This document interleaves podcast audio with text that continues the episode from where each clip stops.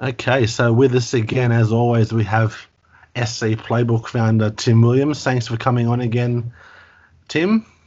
Thanks for having me, boys. Good to be back on the show. Well, we'll just jump right in. Obviously, there's everything is happening Super Coach. We know that Tommy Turbo is has gone down. He's out for look six weeks. He's probably pushing at eight weeks, but you know that's obviously upset plenty of teams. Uh, obviously, now that he's out, what's where where do teams go from here, Tim? Do they sort of do you just try and get Teddy and or Ponga if you don't have them in already, or or do you have to or, or you have to I guess kind of just try and balance it all out with the other other other guns or keepers you might have in your team? Mate, pretty easy one for me. I think I, I don't own Tommy. Um, it's a bit of a shame that he went down because it was really enjoyable having the the three gun fullbacks who could go so big on any given week, and that was sort of the opportunity for people in super coaches to to bring back a lot of points each week if they could jag one of them three as a captain, um, who a lot of coaches didn't own. But look, I think you're now looking at Teddy and Ponga being the clear the the clear cut two fullbacks to choose from, and um, I think you'd be silly if you're not upgrading Tommy to them. And Tommy was over 700k, so it shouldn't be too too big a leap to do that. Yeah, how how how that one affect you, Tom, in terms of in terms of Turbo? Did you have him at all? Yeah, I did. Unfortunately, obviously, pretty good in the weeks that he went big, and even last week it looked like he was on for another ton until he got injured. But for me, I guess it's between, or it's really choosing between Munster and Ponga. I think I'll probably go Ponga. Just that matchup against the Cowboys is too good to ignore. Obviously, again, it's then if the injuries in the backs wasn't enough, we got plenty of carnage in the forwards this week with guys like Eliesa Katoa out, Paddy Carrigan suspended. Who do you reckon are the uh, main trading targets up front this week, Tim? Um, it's a tough one. There's a bloke that's really come from the clouds is Daniel Saifiti, who's um, he's averaging sort of late 70s, early 80s or something. He in the first couple of rounds of the year, he he didn't play sort of too big a minutes. I think it was about late 30s, early 40s. Um, since it's come back from the postponed season and they came back for round three, he's been playing massive minutes, more minutes than David Klemmer, and he's scoring through the roof. I think he turned up on the weekend. Um, and at 550k, he's a really good option. And the other one is Mo Fotuaika, who over at the Titans, he's, he's a bit the same, not big minutes uh, the first two rounds. And he, I think he started the last month and he's averaging early 70s and he's only a little bit over 500k. So, I mean, if you're looking looking to get rid of Alex Twal, I think um, Saifiti and probably Fotuaika are the two guys you should be looking at. Yeah, I mean it's sort of incredible with Saifiti, isn't it? How he's just obviously he, he did score a try on the weekend, which didn't didn't do his score any harm, but he is essentially in the space of what a nine week COVID break, he's gone from a a super coach Nuffy to almost a borderline keeper. Mate, it's incredible. He he started the year at, at just under 300k, I think it was. Um, got a few stats here. He since he's been back from the break, he's averaging 57 minutes um, playing in the front row, which is pretty huge, especially with the new rules and the quicker ruck, averaging 80 points per game and 64 base per game. So, mate, I mean, Freddie sort of scouted him out last year and picked him in Origin from the clouds, and I mean, hasn't that been justified? Yeah, great option for those looking to trade out Alex Twal as well. Yeah, definitely. Yeah. And then the other one that, I mean, he's a risky option, but I'm pretty sure he's available as a dual second row, front row, but Tevita Pangai's there. So if you can if you can stomach having that lunatic in your side with the suspension and injury risk, he's a good one. But yeah, you'd take a pretty ballsy super coach. Yeah, that, that could make or break a season, couldn't it? Very quickly. Well, I mean, well, I guess while we're on the Knights, we'll talk about Bradman Best, and obviously, I guess it was a bit unfortunate with the whole the COVID restrictions. You know, he, he, went to his mum's place, and that wasn't allowed under the, uh, the the restrictions that this whole NRL Apollo sort of project has in place. We know he's got a he's got a break even of sixty. Tim, is he a hold or a sell? Yeah, look, I think he's definitely a hold. The thing that perplexed me last week was with the thing that hurt Bradman Best last week was that for some reason Kalyn Ponga was restricted to the right side of the field, which makes no sense to me. I'm, I'm trying to make sense of it and I can't because Kalyn Ponga is a lot stronger on the left side of the field and he barely went there all night. And of course, Bradman Best is the left centre. So look, I'm thinking it's a one-off. The fact that Ponga was on the right edge, maybe it was an easy game against Brisbane. They were pretty comfortable, so Ponga was taking it easy. But I think as we see the comp go on, he'll be back onto that left edge a lot more. And I think Best scores a lot of tries and sets up a lot of tries because of that. So I'll be holding on to him for now, but um, it is a bit of a concern. Yeah, I mean, I you know, I was certainly surprised because I, I wasn't uh, wasn't watching the game in full. So when when I was having a look at at the scores, like on uh, either on Fox Sports or the, or the NRL Supercoach live on on the phone, he, he's on 37 after like 70 minutes or 35. I was like, what the hell happened to him?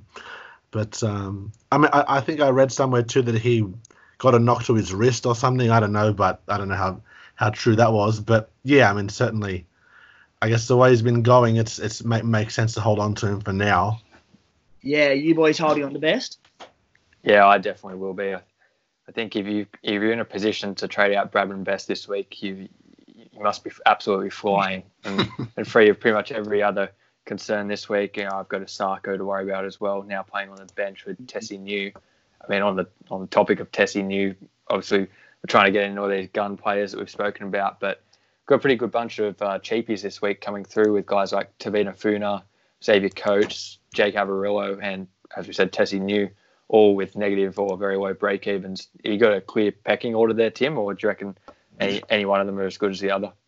Um, look, it's really hard to separate them because you look at them and you go, Brisbane's run is extremely enticing. They've got what are they? The Titans this week. I think next week they've got might be the Warriors. Um, yeah, the Warriors, and they've got the Bulldogs. So probably the three easiest oppositions in the NRL. So you immediately get attracted to Xavier Coates, um, Tesi Niu, but then you look at how Brisbane have been playing, and you think, well, are they going to put a score on them, or are they not? Because they haven't they haven't told us much. Um, you know, Tevita Funa, he's 171k as well. He's been ticking along well for Manly now playing centre.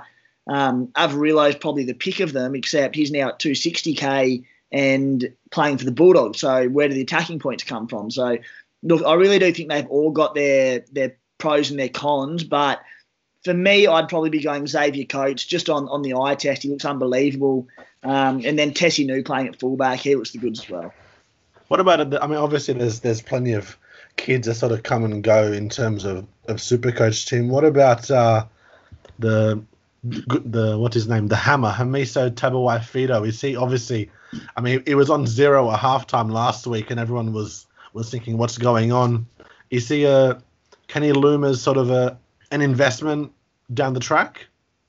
I think he can. I jumped onto him last week, and, and I wish sort of all these options had cropped up this week because I, I probably gone straight to a coach rather than rather than the hammer. But I mean, it's just job security with the hammer. He's an exceptionally exceptionally talented youngster, but Val Holmes will be back next week. We believe he'll slot straight into fullback. The hammer probably goes to the wing, but I mean, you had Benny Hampton at 14 last week, and I thought he was one of their better players to start the year. So just that job security issue, but I mean, that's what rookies are and cheapies are in Supercoach, aren't they? There's there's not a lot of job security for many of them. Yeah, well, I mean that's it. I mean, I I, I got uh, Hamiso in just start of last, yeah, the start of last round, and I was like, oh, okay, what's going on here? And he somehow, I guess, pulled 37 out of nowhere. But I guess you would imagine he's going to perform at least a little bit better, given that fullbacks, you know, take the ball up so often. Yeah, well, look, you'd hope so, but I mean, that the Tigers matchup looked okay last week for him, and this week he's playing the Knights, who, I mean, they look like they're one of the better defensive sides in the NRL at the moment this year. So, I mean, matchup wise, it's, it's a lot more frightening than the Tigers as far as I'm concerned. But I mean, you'd think with the attacking capabilities he's got, playing at fullback back, there should be some decent points, but um, I won't be playing him in my 17 this week. He can sit on the bench and make a bit of money for me, and I'm happy for him to do that. yeah, that's it, eh? yeah. So one, the one final bit. Obviously, we know pretty much since I guess the start of the season, the, the whole whole halfback sort of battle has been Moses and Moses v Cleary, and obviously, you know, Moses, I guess against the Roosters, he probably wasn't going to score any sort of massive amounts. With uh, just, I mean, just on Twitter, I've been seeing lots of people saying, "Oh, I'm going to trade Moses for Cleary," or you know, sort of just get rid of Moses. What's the sort of feeling there in terms of how the two match up even at this point. Is is Moses the better option, or is Cleary starting to be, become the better halfback option? Yeah, look, I, am very confident that Cleary will be the higher averaging player at the end of the year. Um, you throw into that, they've got South Sydney this week, which isn't too frightening as a Supercoach prospect. They then go on to play the Tigers, Sharks, Cowboys, and Titans, which is an absolute dream matchup, particularly for a team like Penrith that are killing it at the moment, right up there the, towards the top of the table. Um, look, the issue with Moses, which we might have spoken about the other week, but there's him and Dylan Brown who are as good as each other at the moment. They, they're getting a split of the ball at least at Penrith, you know, Cleary's the dominant playmaker. He gets a lot more ball, a lot more attacking opportunities, a lot more kicking, and basically just more points, chance to score points. So um, Parra have a pretty tough run coming up. So Cleary's the man for me. Um, if you can go Moses to him this week, um, like you were saying before, it's a bit of a luxury trade, but I, I do think Cleary's the man at halfback. What about you, Tom? Which one do you have? Uh, I've actually got Dill Brown in there at the moment, so pretty happy with that. Uh, I've got Scott Drinkwater clogging up the five eight spot, so I'm probably looking towards Munster for the moment. But yeah, definitely looking to get Cleary in. I think just looking at his stats, as you're saying, Tim, that nice run. You've got the Sharks in round nine. He averages something like 110 or 115 against them um, in their two appearances last year. So it's pretty scary thought to uh, not own him through that. Yeah, I mean that's it, isn't it? Certainly, it's uh, as as we all as we all know, it's the it's the conundrum of super coach just working out who to pick, who to get in, who to play in year 17, and obviously there's, I guess the worst part is I think someone was I, I, I saw on Twitter someone was spewing they had um, was it the I can't remember which player it was, but they they turned up and they were, they put like five th- five tweets on Twitter about this play that was was in was a non-playing reserve and blah blah blah, and it lost you know cost them the cost them their head to head or whatever it was, and I was like, well, maybe don't yeah. maybe, maybe don't bench them next time. I saw I saw one head to head on Twitter that a bloke was blowing up and he'd been done because he got beaten by about eight points and it was all because Adam Elliott got a try assist with that grubber in goal. oh, no. Yeah, I mean it's it's the worst way to lose in Supercoach when it's you know you look at it after all the games are done and you're you're in the lead and all of a sudden after they do all their all their last updates you go back and you've lost. Oh mate, it's it's tough to be done after last updates after leading. There's there's nothing crueler in Supercoach. Yeah, agreed on that. I think I think we all agree on that one. Well, anyway, we'll wrap that up there. Thanks again, Tim. I guess we'll we'll catch you in a fortnight's time to see what's changed in Super Coach or what stayed the same.